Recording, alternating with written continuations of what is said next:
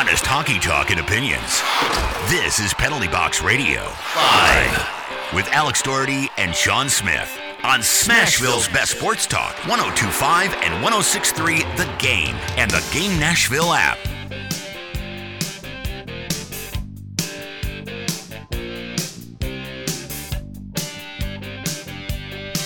Welcome in to Penalty Box Radio Live, presented by Salas Realty Group. Salas Realty Group, your premier destination for Nashville, Tennessee real estate.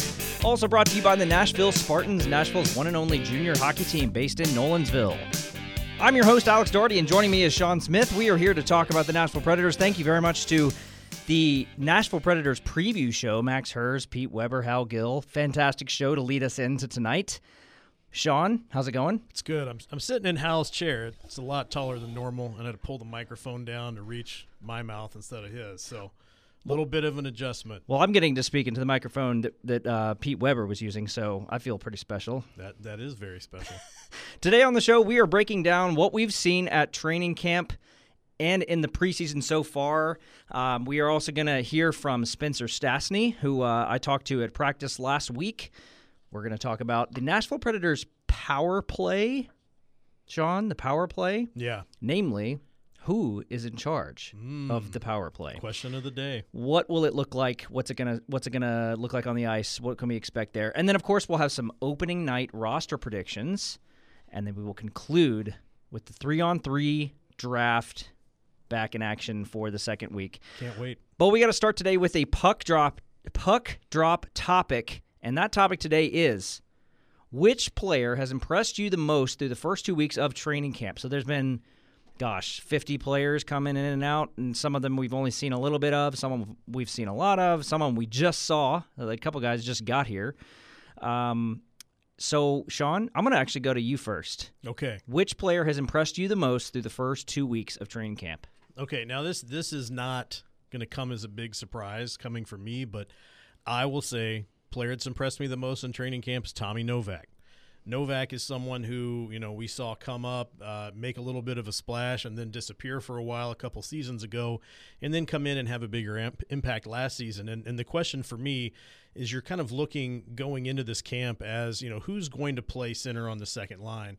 Um, you know, you've got Glass, who was very impressive last year. Glass really made a name for himself. I think he was a good storyline, and a lot of people really like talking about Glass. But I feel like Novak's come into camp and has kind of established himself as the is the likely second line center. And so I, I see what he's done. He's got good control on the ice. He he makes things happen when he needs to, and uh, I think that's what the Preds are going to look at as far as getting a center on that second line when the when the puck drops on the first game of the season. Yeah, I, I like that option. Novak is is uh, is impressive. He's definitely um, he's picked up right where he left off. Yeah. I mean, he was such a good, such a huge part of that team last year, and he had a lot of um, a lot of momentum going into the season. It's good to see that he has continued that. He hasn't Yeah. hasn't dropped anything. I'm going to go with someone who I don't think had a ton of momentum last year, and really over the last couple years has lacked momentum, has been kind of stagnant in his development, and that would be Dante Fabbro. Mm. Dante Fabbro to me has stood out more than probably any other defenseman, uh, save for the the usual Roman Josi is always impressive. Uh, McDonough does what he does. Tyson Barrie looks good, but but Dante Fabbro to me so far in his first two weeks of this of this season, it's not even really started yet, has looked every bit the guy that we thought he would be. He looks aggressive. He looks fast. He looks decisive. He's made. I- mean, just in practice today, I just I kept noticing him uh, in these breakout drills that they were doing, uh, just on the defensive end. So the breakout drills are two, you know two way, right? The the forwards are trying to create, the defenders are trying to stop. He was shutting down people. I mean, he was he was making great moves. He was he looked great. So Dante Fabbro to me has impressed. Um, he's on the one year deal. You know, he he we don't know exactly what's going to happen with that defensive core, which we will talk about as we go on. But you know, with with Dante Fabbro on a on a one year deal and possibly more, who who knows? He's an RFA this next summer.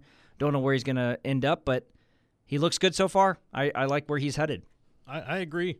I, I would say he would be next on my list as well. And I think, I think development wise, you know, you've seen, you've had to watch him develop at the NHL level. He's he's not been Yeah. a guy that spent time in the AHL. That's he a good made point. His debut at the NHL level, and that's where he's been ever since. So good to see that he's making some strides, and uh, I think he's always been a good puck mover. So I think you add in that physical piece, like you were talking about, you got you got something good there.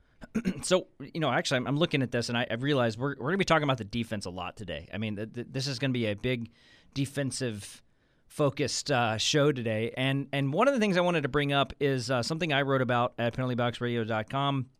You can go check it out, and that would have to that has to do with Luke Schenn. And I wanted to get your take on this. Uh, I mean, I, I, know you, I think you probably read what I wrote, and and maybe you have a, an you know insight on from your perspective on this, but we have been kind of since since since Barry Trotz signed Luke Schenn uh, on July 1st, and those comments that he made July 2nd, where he's talking about Ryan O'Reilly and Gustav Nyquist and uh, and and Luke Schenn, of course uh, we heard from him about why he made those signings, and a lot of it had to do with culture.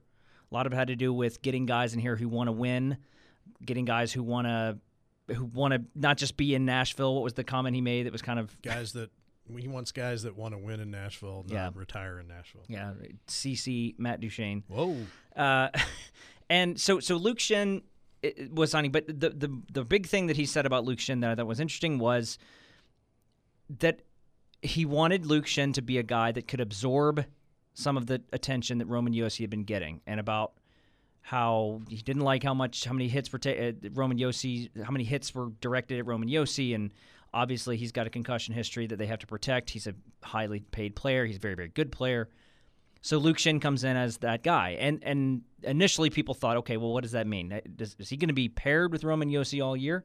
Is he going to be um, in, enforcing things? I mean, what what's that role really going to look like?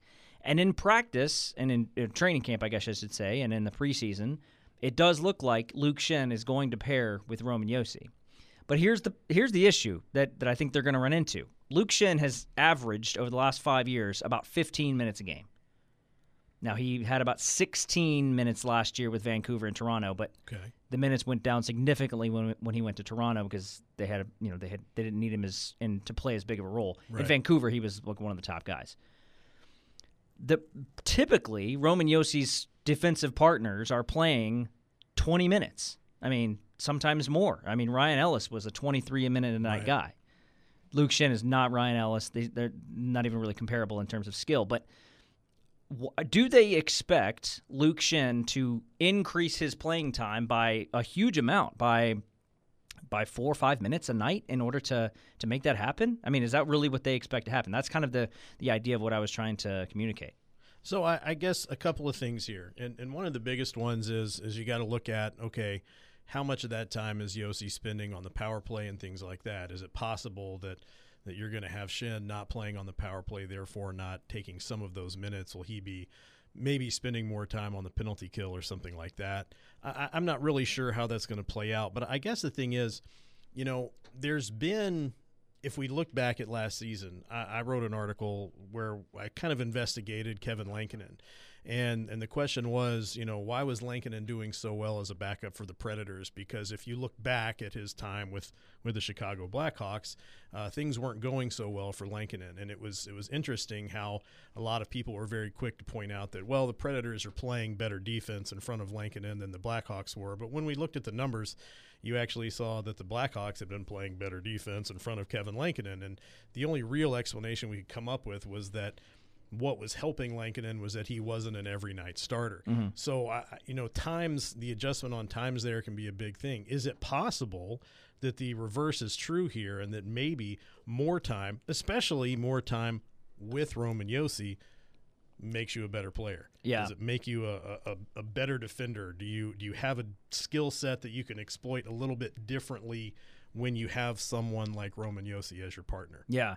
The the other thing that I, I find interesting and, and kind of I'm kind of curious about is, all right, so if they want to protect Roman Josi from taking hits, that's great. I think that's a good idea.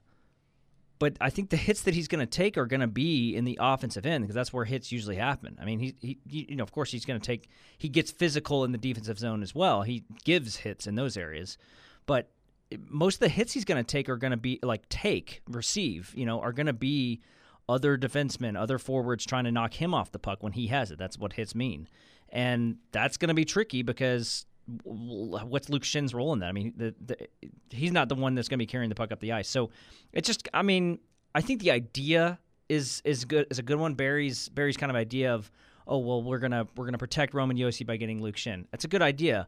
In practice, does it work? I don't know. Well, you know, we'll see. I, and also, I think there's a possibility that Schenn's time on ice is not going to be that much different than what he was last year.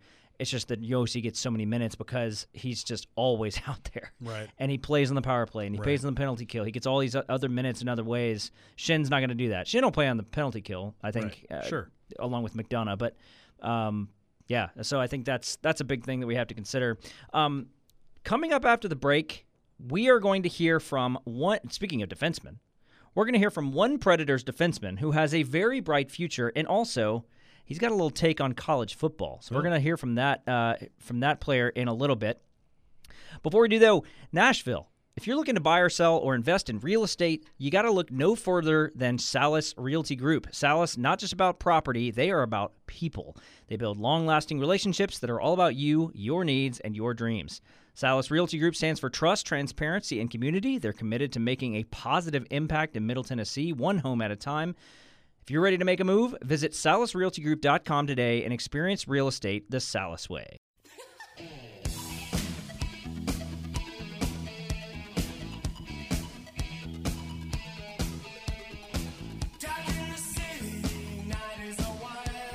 Hockey fans, if you want to see some awesome junior hockey action right here in Nashville, go check out the Nashville Spartans down in Nolensville at the Gary Force Acura Arena. I went to a couple games last week, Sean. I know you've been to a couple games. It's a ton of fun. And the team's like really good, right? I mean, they're Oh yeah, just, they're currently undefeated. 8 0 in the USPHL, just torching other teams right now, scoring like 10, 11 goals a game. Pretty intense. You got to check it out. Grab your tickets now, NashvilleSpartansHockey.com, and head down to Nolensville to cheer on the Spartans. Okay, speaking of Spartans and uh, people who are really good at hockey, well, Yeah. the second part, I guess. Okay. Um, I want to I want to share with you guys in a conversation that I had with Spencer Stastney, defenseman for the cur- currently defenseman for the Milwaukee Admirals, was with training camp with the Predators in training camp, and also with the Predators last year for a few games. Um, I had a conversation with him, and uh, we talked about several different things, including a little college football. Okay. He had a little take on college football. He's uh, a Notre Dame Fighting Irish. He played four years there, so he had to take on that. And also, uh, we talked about his skating ability, his uh, his his skills. So uh, we're gonna hear hear now from uh, our interview with Spencer Stastney. Stastney, defenseman for the Nashville Predators, and four-year starter with the uh, Notre Dame Fighting Irish. Is that right? Four years. Yeah, four years. Four years. Okay. So first question: Have you recovered from the uh, the loss, the football team's loss against the Ohio State Buckeyes from uh, from last week? Oh, that's uh, that's a tough one. Um, and I was watching that game, and I was just just hoping, just praying we hold on. But even so, I think if Ohio State's if Ohio State runs the board, we'll be fine. We'll we'll finish undefeated here. We'll beat USC coming up. Um, it should be a good one. I, I still have high hopes. I, I like that. You st- still hope. You, Yeah. you're, you're holding out hope. Yeah, I mean, college football is tough. You lose once, and you think maybe your season's over. But a big win like that, and and uh, for a big team like that, you never know what's going to happen. So obviously, college football is, is huge in this area, but I think what a lot of people don't know is just how big, especially in the Midwest, college hockey is. And uh, playing there for four years, can you give people a sense of like what Notre Dame hockey, ice hockey's like? What, what's the atmosphere at those home games like? And, and on- and on the road when you go to like Wisconsin or something, what's what is it like in that setting? Yeah, I mean, I, I think when you think of Notre Dame, you think of football, but increasingly the hockey team has been really taking over campus and, and gaining a lot of fans, not only locally, but I think all through the Midwest and nationally. Mm-hmm. And I think moving to the Big Ten about five years ago was big, just to play Wisconsin, Minnesota, Michigan, those good local teams, and it's always exciting wherever you go, and every weekend it's a good game. Being like you were, I think your senior year you were assistant captain or captain. Assistant captain. Okay, so taking on a leadership role in that, and Yeah. that, what was that like? Being uh, being kind of the leader of the rest of the group. It was nice. It was nice also just to be in that leadership group with the team and, and have that closer conversation with the coach and just be involved in decision making and uh, just have guys look up to me and try to teach them whatever I learned there for my first three years. So if I'm if I'm if I got the timeline right, I think your senior year, you guys make the NCAA tournament, Yeah. and then you eventually face against the uh, Minnesota Minnesota State team, Yeah. which I believe featured uh, fellow defenseman Jake Livingstone. is that yeah, right? did. Yeah. What, yeah. what, what's your what's your memory of that of that matchup? Uh, I mean, we lost that one, so my memory's Right. not great. Right, But, right. um, No, I mean that that was a fun game, like the Elite Eight there right before the Frozen Four. I never made it there, but I think that was as close as we got. And uh, just losing that game 1-0 is, is tough.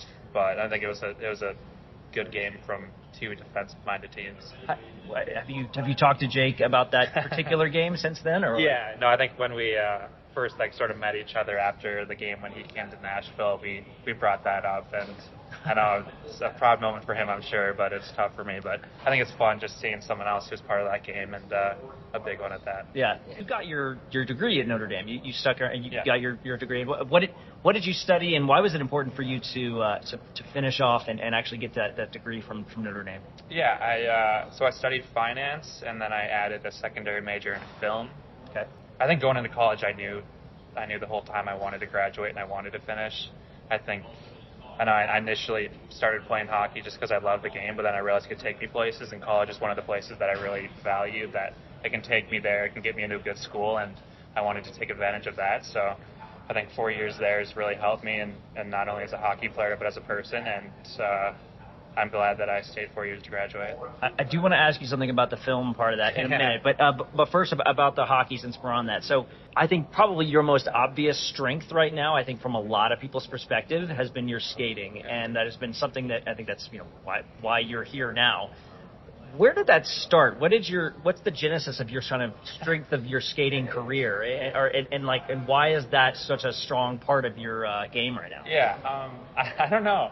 Um, I think, I mean, I've always been a fast runner, and I know that doesn't always translate to skating, but I think whereas a lot of guys maybe take pride in their stick handling, their shooting or hitting or something like that, I think just skating is always something that I valued and something that I took time to really get better at. So nowadays, like, I don't get a rush out there from hitting the guy or making a good pass. I just like going fast. So whenever I can do that, that's what I try to do. Right, right. Just and, and you you still work on it. I mean, it's not Yeah. like it's not like you just have that in your tools and you're like, okay, I got that. You you're still out there, you know, working on strides and working on speed and working on stopping and going and all that stuff. Yeah, I think it's important just to keep going and keep developing there. Looking ahead at this particular season, you got your taste of the NHL last year and uh, and got a couple assists in there, I think too. Yeah. Um, but but spent most of your time in Milwaukee. What to gi- give people a sense of the difference between the two, that that American League AHL level and the NHL. What what's the biggest difference you saw?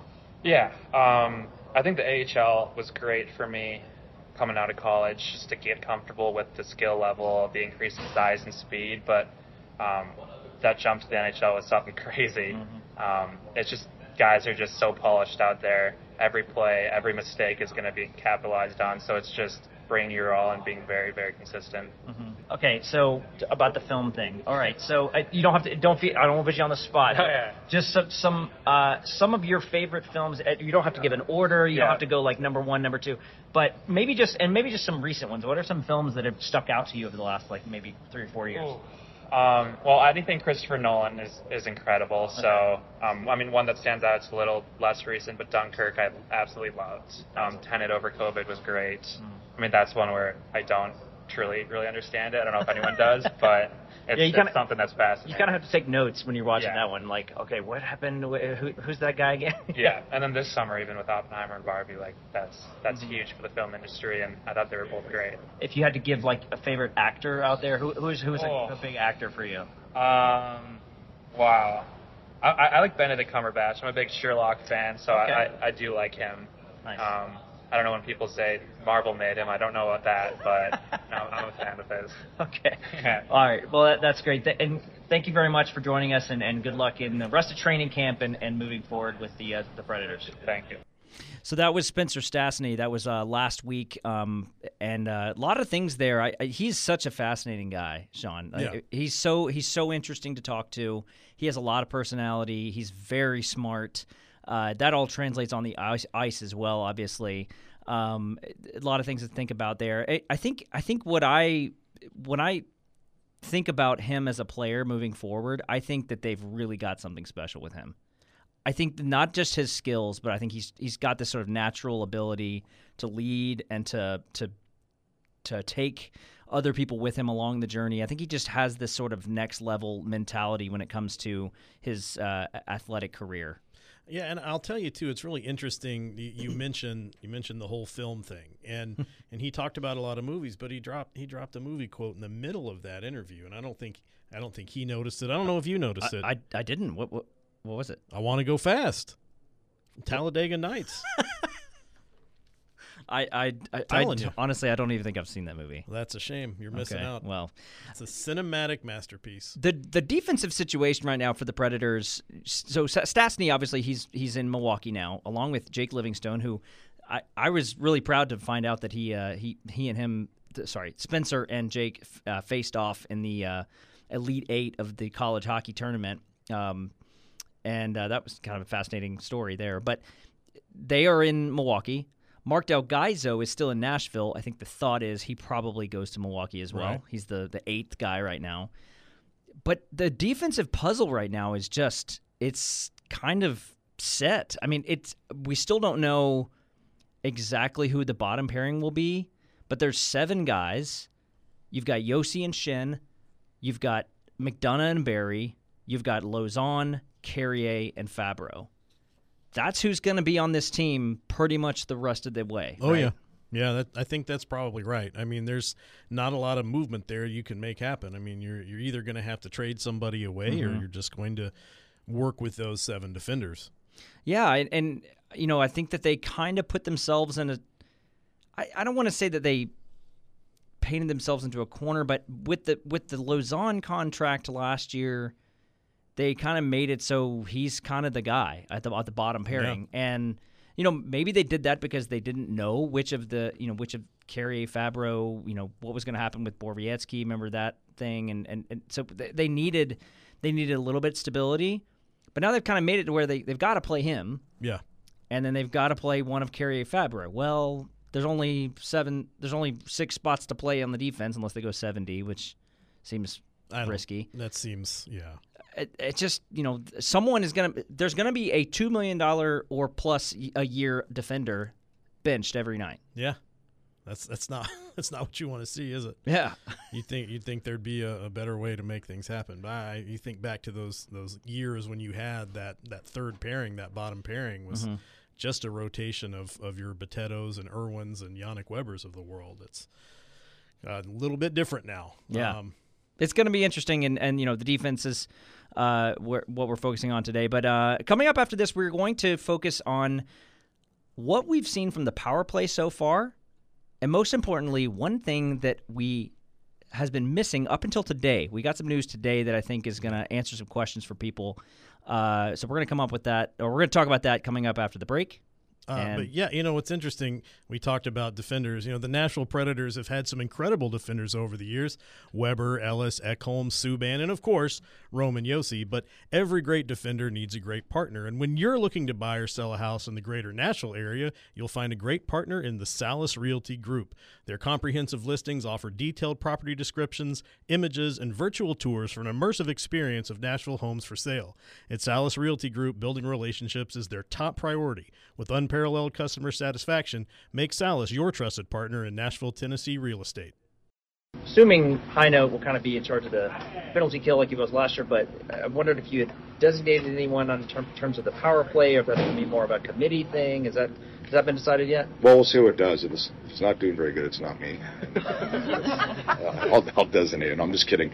Uh, no, I'm going to take care of it. I'm going to look after it and kind of done that in the past. So I enjoy it. And um, yeah, today was a little special team on both sides of it. I'm trying to hit everything before we go home.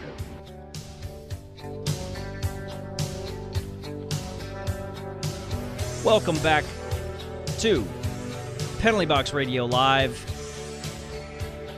You just heard from uh, Coach Andrew Brunette talking about the power play, and um, if you didn't catch it, he uh, he started off that answer. So that was uh, that was a practice today. He started off the the answer with uh, so my question was, who's in charge of the power play? uh, because in the past we've had coaches be in charge of the power play, and uh, he we we haven't really gotten word of you know who's in charge of it this year, and He said, uh, "Well, if it's bad, then it's not me." And uh, little joke, a little, little joke from the from the old ball coach. Well, I mean, it's a joke, but at the same time, you know, you can, you always want that uh, plausible deniability. Like, well, remember when I said that? I said Yeah. that if it wasn't good, it wasn't me, and That's it right. wasn't me, it was someone else. But it is him, and uh, I think that's a very interesting thing, and what we're going to talk about this segment because he he he said, you know, he's going to take care of it. He's it's going to be his his unit, and um, as the head coach taking charge of the power play, I don't think that's something that we've had in Nashville in a very long time, maybe ever.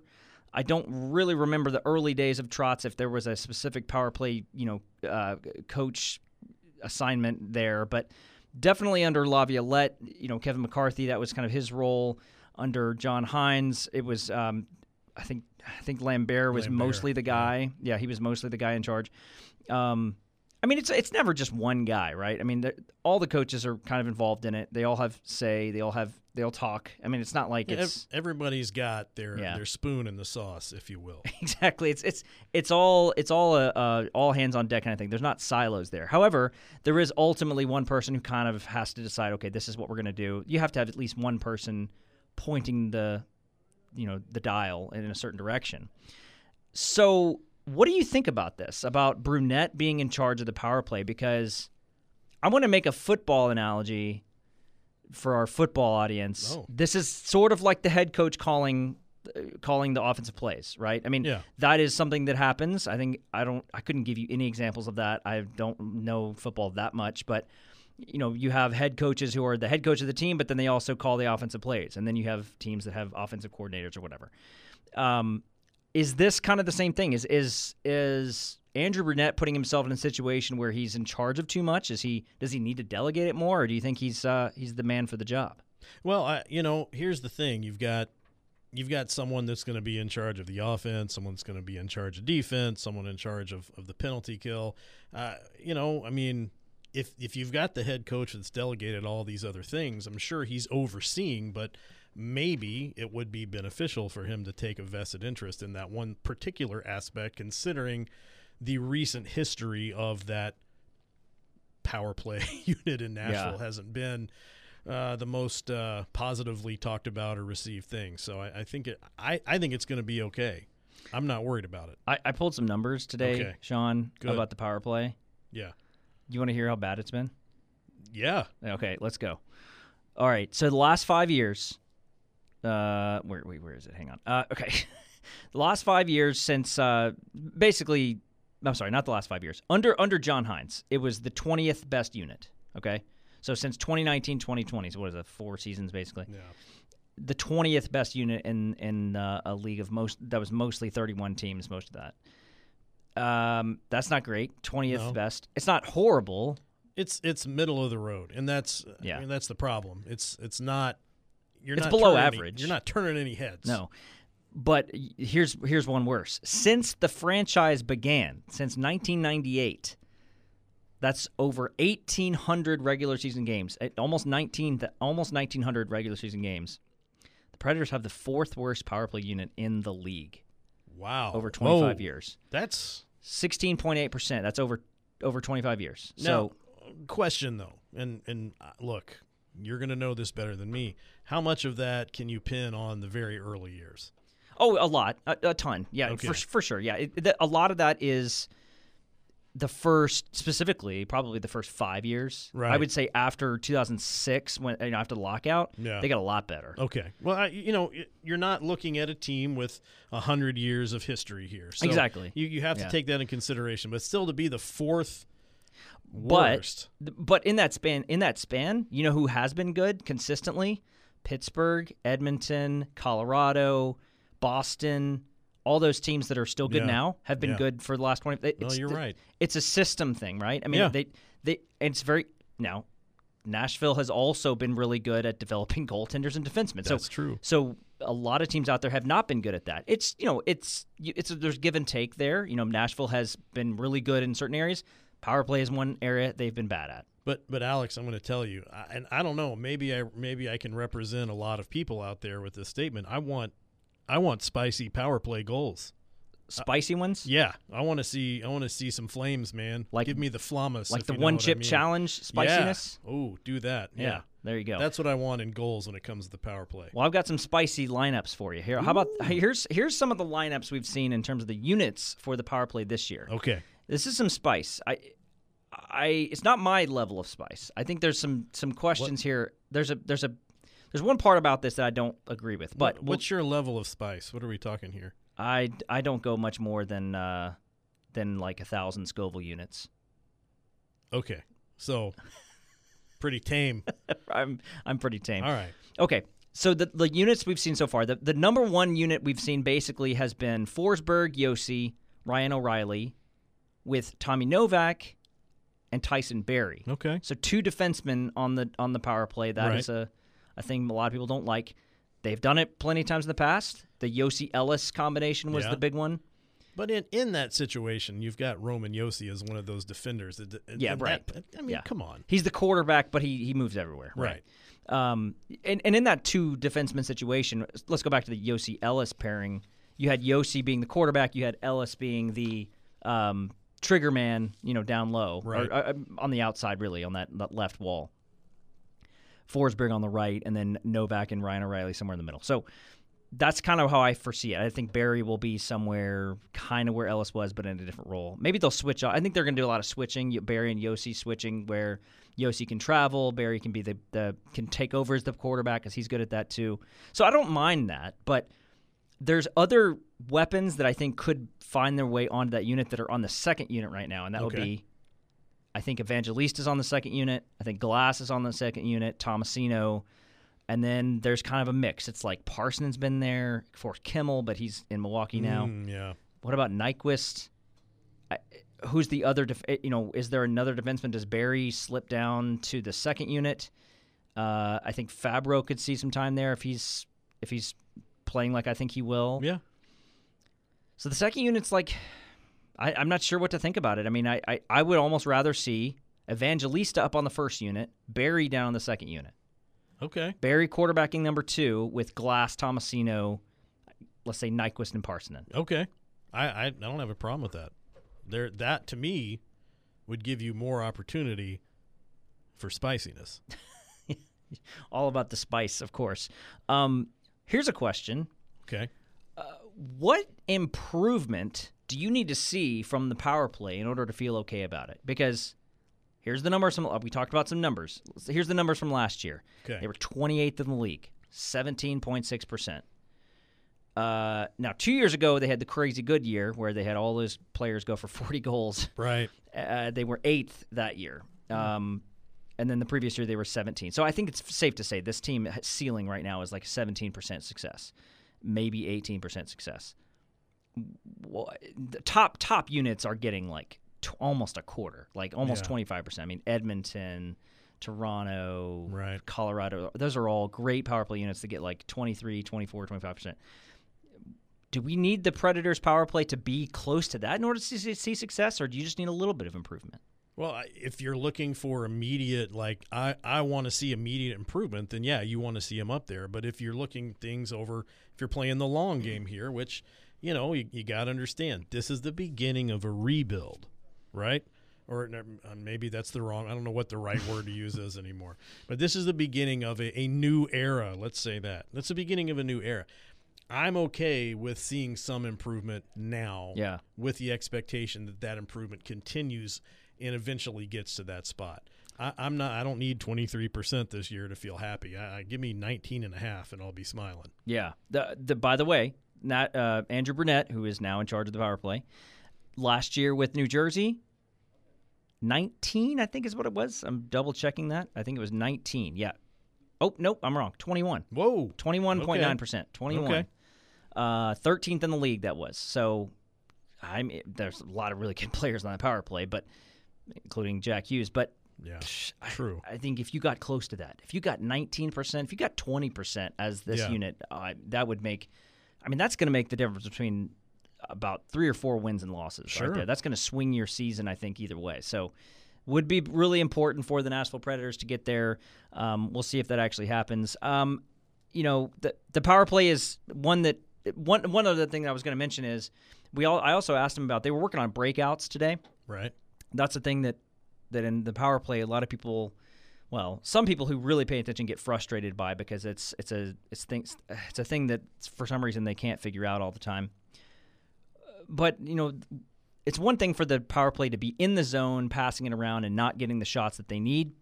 It's another thing for them to not even get it in the zone. Right. They were really working on the breakout and the entry today, and I think that was a big a big focus. They seem to be really kind of hammering that. Yeah. Um, I asked Brunette about it, and he said, "Yeah, those you, you want to have like a plan. You want to have like, okay, here's here's when when you're when you're in the zone with speed, you need to have plans for support. You need to have plans for how you're going to get the the puck, what you're going to do with it when you get in there, it was a I think it's a big focus for them. Well, you don't you don't just want to rush into the zone and have the first guy, the the guy who's bringing the puck in, just fire it off from the from the blue line and just hope for the best. Yeah. You know, you, you want to you want an idea of what needs to happen once you get in there. And I, I see them practice this all the time. Mm-hmm. I mean, you're saying they're practicing it a lot now. They practice it a lot. Yeah. You've just you've got to see some kind of execution on on those improvements to really to really see a difference start to happen. I think. Yeah, I, I think I think they're gonna we'll, we'll see it. I, I I don't know. You know, there's a lot of people that get frustrated with the entries uh, in terms of like building up all that speed and then they drop pass and then they just get to the blue line and then it just dies. Everything dies. I think the focus today was continuing through that, breaking through that sort of blue line wall and getting through Yeah. and, and actually making something out of it. So, uh, pretty important. Okay, we are one week from opening night, Sean. Here, at, oh, home opening night Right. well, we're six days from opening night in Tampa, Right. and we are one week basically from the home opener against Seattle.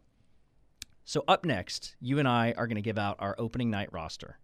Sounds good You ready to me. to, are you ready to do that? yeah. I hope that you're ready to do that. And also, if you're maybe ready to buy a home, it can be a stressful experience. Um, it's a huge decision. There's a lot of things to consider. But with real ex- uh, experienced real estate professionals at Salas Realty Group, you can find your dream home in the most vibrant and dynamic city in the world, Nashville, Tennessee. Whether you're a first-time home buyer, investor, or selling your property, the Salas Realty team guides your guides you every step of the way. They have an intimate knowledge of Nashville's neighborhoods, schools, and market trends, and they'll match you with the perfect home to suit your lifestyle and needs. If you want to get started, go to salasrealtygroup.com and experience real estate the Salas way.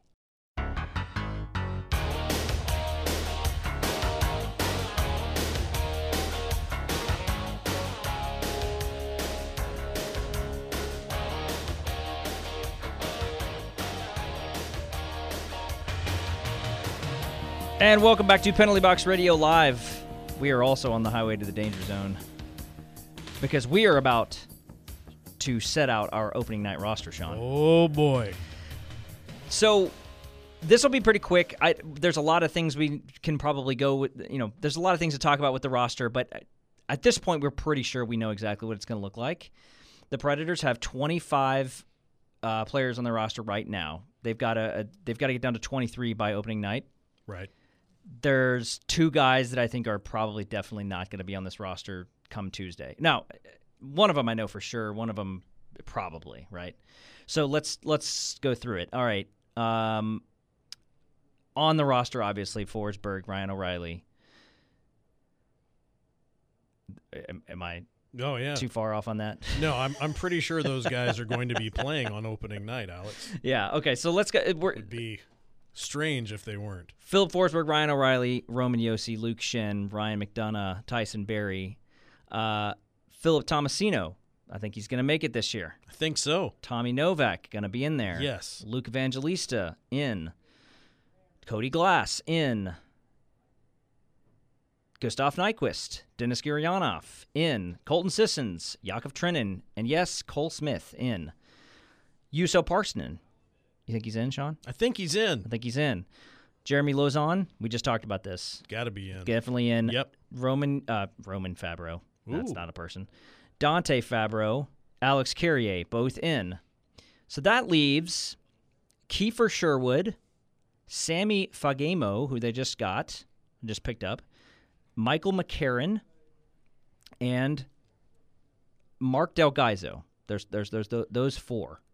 Correct. Um, of those, I think it's pretty obvious that Mark Del's Marc Del Gaizo is going to get sent down to Milwaukee. He is he's waivers exempt. Um, I, I believe right. He is waivers exempt. I think. Which double check. you that. did Yes, say that earlier. Yes, he, he, he is. yeah. He is. He's waivers exempt. Uh, so he's going to go down to Milwaukee, and um, I think probably Michael McCarron gets waived. I, I would say so, and I think I think it's important to, to, to note that with Del Gaizo being waivers exempt, that you know you'd keep him around to be to make four pairings for defense during camp, and then there's there's no risk in sending him because he, he's Mm-hmm. Yeah. not going through waivers. He's not going to get claimed. And my initial thought on that was why him and not Spencer Stastney or Jake Livingstone staying here. I've since come around on that, thinking like, well, Del Delgaizo's been in Milwaukee Admirals training camp plenty. He knows what's going on down there. Correct. Stastney and Livingstone could Have probably not. stand to to be down there for that. So I think the right move. That makes a lot of sense if you organizationally, Yeah. you know, not just for the Predators, but Espec- for the Admirals as well. Especially Livingstone because he didn't he didn't play at all in Milwaukee last year. right? Yeah. So we'll see how he does there. Um, okay, so that means that on opening night, uh, Forsberg, Ryan O'Reilly, Juuso Parssinen, Tomasino, Novak, Evangelista, Gurianov, Glass, Nyquist, Trenin, Sisson, Smith, uh, Fagemo, and Sherwood are all your forwards. I think Sherwood and Fagemo are probably healthy scratches. Maybe Sherwood is in in place of Smith, or, or I mean, I don't know. Maybe Gurianov. I don't, who knows? But I think those guys are in, uh, and then the seven defensemen we've talked about all show. I think those are, those are the guys. Well, you know, Gurianov and has Juuse Saros and Kevin Lankin and Oh, two goalies. yeah. The Don't- easiest part of this whole thing. easy easy calls on those. but- Easy street, I call it. I think Gurianov has more offensive upside than the other forwards listed. You know, I, I think that makes more sense to, especially to see if what they think they see in him is going to show up in Nashville, kind of like it did in Dallas. See again, Sean. Here, here's where you, you've made your second mistake of the, of the two shows we've had. This, Oh, I, boy. I think you're wrong. I, I, I think Kiefer Sherwood is is underrated in terms of his offensive ability. I just think he's really solid in that, and I just have not seen anything from Gurianov right now that makes me think he's better than Sherwood in that department. Well, I here's the thing. Here's why I'm saying that is I I've I've always felt like coaches and teams they see certain players in certain roles regardless of whether Sherwood is being underrated in his mm-hmm. offensive abilities. I mean, he was lighting up the AHL last season when mm-hmm. he was there. I mean, he was he was Yeah. scoring at will essentially.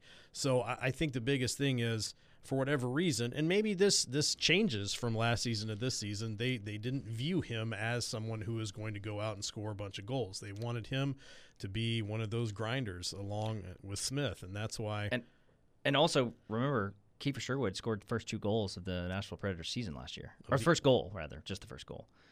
Yeah, How are we going to have that bookend and have that happen again if he's not on the opening night roster didn't playing? didn't he score the last goal of the season as well? That's right. Yes, he did.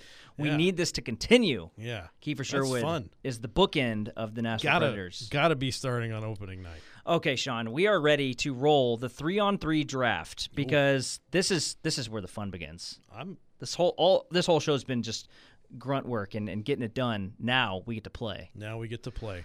because today, as we do, ev as we're going to do every show, we're going to end with a three on three draft. Here's how this works: we will draft three things. Could be people, could be places, could be things, and uh, one of us is going to, you know, we're going to have three things after the, at the end of this draft. Today we are drafting props from movies, movie props. So we each get to pick a movie prop from whatever movie we want. Well, And we got some great music here. Uh, our producer Connor is uh, crushing it with our music selection right here. So, Sean, would you like to? Now, you went first last time, didn't you? I did. So I get to go first today. Oh, I feel like I'm gonna. lo- Oh. Look, I'm gonna say this. I've I've done a lot more scouting than you have. I've I had a doubt lot it. more time to scout. Uh, I doubt it. I'm a lot older than you are. Okay. Hundreds of years. My first overall pick in the three on three draft, where we're drafting movie props, is the Red Five helmet worn by Luke Skywalker in A New Hope. Okay. well, that doesn't take anything off my draft. I would I would wear that helmet everywhere. I would wear it in a sh- in the shower. I would wear the Red Five helmet where he's flying around destroying the Death Star. I would wear it everywhere. So I want that Just- on my. Huh? Did you say you'd wear it in the shower? I would wear it in the shower. I would wear it everywhere. I would wear it at my wedding. You're, I would wear it at the birth of my child. You're already married. Well, um, you know, just in case. A recommitment ceremony. right there, you go. I'll wear it to my recommitment. What's your first pick?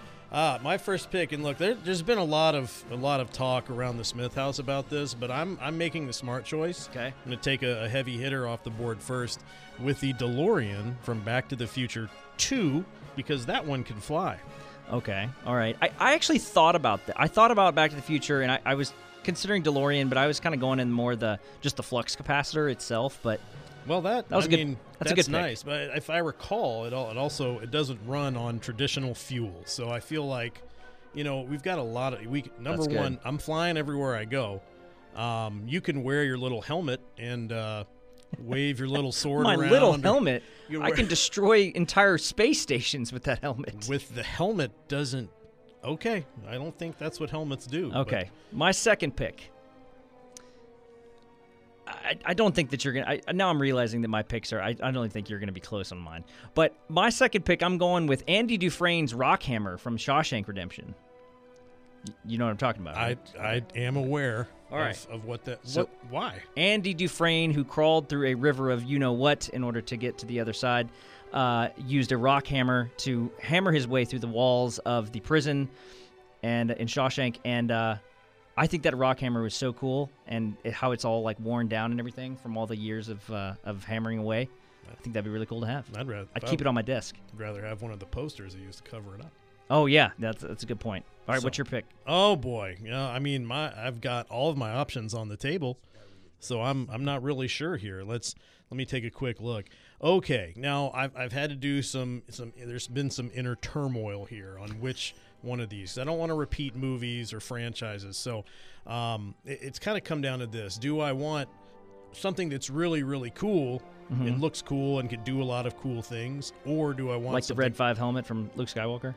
All right, uh, your shower hat is that shower. Alex's special shower hat that he's going to wear to his recommitment ceremony and get asked to leave the birthing room. Sir, please step out. You're wearing a helmet. It's not been approved by stero. I don't know. Okay, right. what's your pick? I'm going to go with Captain America's shield. Oh man, that's good. That's Yeah, really good. I- You're beating me in this already. I can already tell. Well, I I've told you, and I don't think you believe me. I've had a lot more You- time you- to do you def- scouting. you definitely I've are- out scouted the competition. And I'm looking at my last pick. I already know I'm, I'm not even going to come close, but I'm going to go ahead and do it anyways. My third pick is, and this is just one of my favorite movies of all time, and this makes me kind of weird because this is not a movie that I think most people care about, but I want one of the bowling pins from the final scene in There Will Be Blood, okay. where he beats that guy. Spoiler alert. with the uh, the bowling pin. So I want I want one of the bowling pins from There Will Be Blood. Daniel Day Lewis is a national treasure.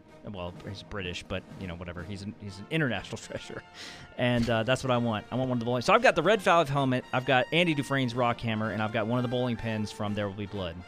That's an interesting choice. Okay. Um, you're essentially putting on a special hat and running around with a bloody bowling pin in one hand and a little little tinker's hammer in the other. No, look at me. Yeah, pretty much.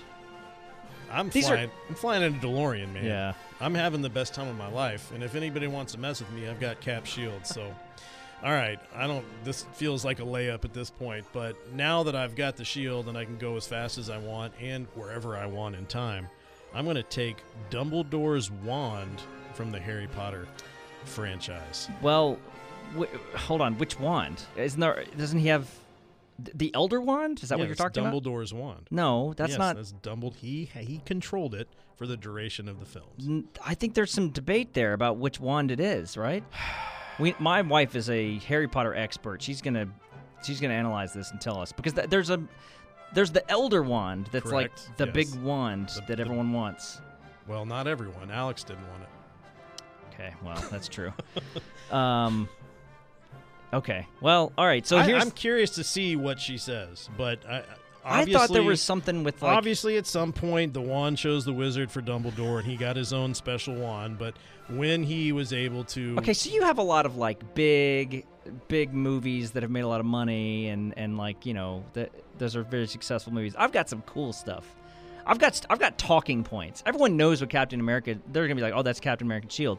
They're gonna be like, is that what is that a rock hammer? What is that from? Oh, that's from Andy Dufresne's rock hammer from Shawshank Redemption. You can it's a talking point. You can talk They'll- about They'll be like, did you did you have to choose last? And- Did you only get just what was left? and you can talk about you know the the that it's based on the short story Hope Springs Eternal by Stephen King and how impactful that was in my young life as a as a reader in college and you know that's important. Oh, okay, well, everybody makes choices. Okay, well, all right. Um, by the way, I have a bonus. I just I'm just gonna throw this in there. I also want the box from Seven. Oh, oh, The box. oh! What's in the box? What's in the box? What's in the box? I don't know, but I want that box. I want that box. That's my bonus. you So don't I- want that box. So I think Sean wins. He got the DeLorean, the Captain America shield, and the uh, Dumbledore's wand. That's pretty good. That's pretty good. Sean wins this round. I won last round, I think. Uh, maybe maybe we didn't determine that. I don't think we determined. All right, that does it for the three on three draft. Thank you so much for uh, for listening, and thank you for listening to Penalty Box Radio Live, presented by Yes. Salas Realty Group. Salas Realty Group, your premier destination for Nashville, Tennessee real estate. Also, thank you to the Nashville Spartans, Nashville's one and only junior hockey team based in Nolensville. Uh, we will be back next week, and guess what? We will be able to recap a Predators regular season game Yeah. next Wednesday. That is going to be exciting. So we will, so look forward to that every Wednesday at 7 p.m. on 102.5 The Game and on our podcast feed as well. Thank you so much, and we'll see you next time.